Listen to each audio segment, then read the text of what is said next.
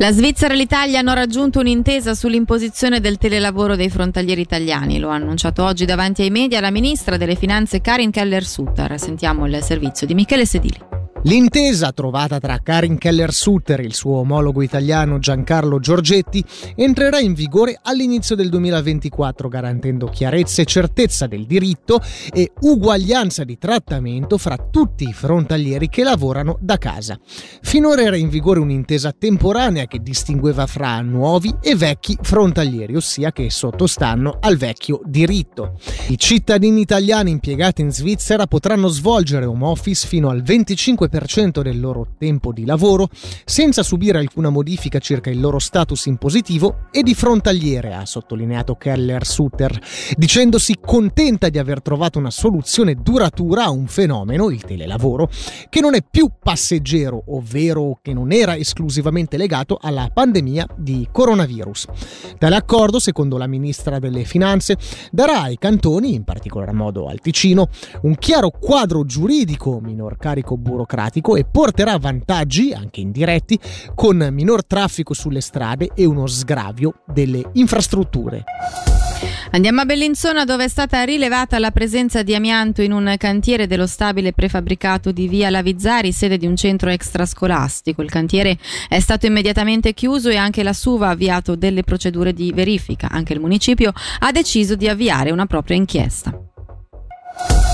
Niente giochi di luce in centro a Como, ma a Locarno sì, mentre nessun privato ha risposto alla manifestazione di interesse del consorzio Como Turistica per una tradizione che fino al Natale scorso ha attirato milioni di visitatori, in riva al Verbano gli imprenditori locali sono pronti ad offrire un progetto fino a due mesi fa impensabile. Sul villaggio natalizio di Piazza Grande, nel corso del Marganchiello Show, abbiamo interpellato il sindaco Alan Scherrer. Chi frequenta la Piazza Grande può vedere che in questi giorni è in allestimento tutta la struttura, avremo qualcosa davvero di bello, eh, siamo molto contenti eh, di aver trovato una soluzione dopo la rinuncia dell'associazione Locarno Nice. Il fatto che a Como non si ripresenti quell'evento che ha attirato milioni di persone negli anni è un fattore in più di interesse e di curiosità verso Locarno. Sarà davvero qualcosa di suggestivo, davvero nello spirito natalizio, e quindi mi auguro che piaccia davvero a tutti. Avremo qualcosa che segue un po' il filone, ecco, che è stato inaugurato con bravura e perizia da parte della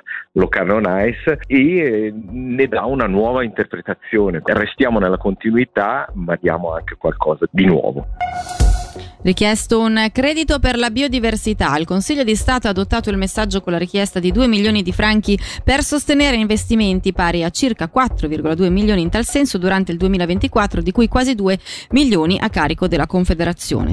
Sentiamo Lorenzo Besomi, capo dell'Ufficio della Natura e del Paesaggio. Proseguiamo con l'attività che abbiamo iniziato già dal duemilaventi, concordata con la Confederazione, che ci sostiene in modo molto importante, e ci dedichiamo principalmente nelle misure di valorizzazione e conservazione di biotopi e di aree protette, risanamento e valorizzazione degli habitat di specie minacciate e soprattutto sempre più in misure di lotta contro delle specie invasive. Questo è il pacchetto più grosso finanziariamente.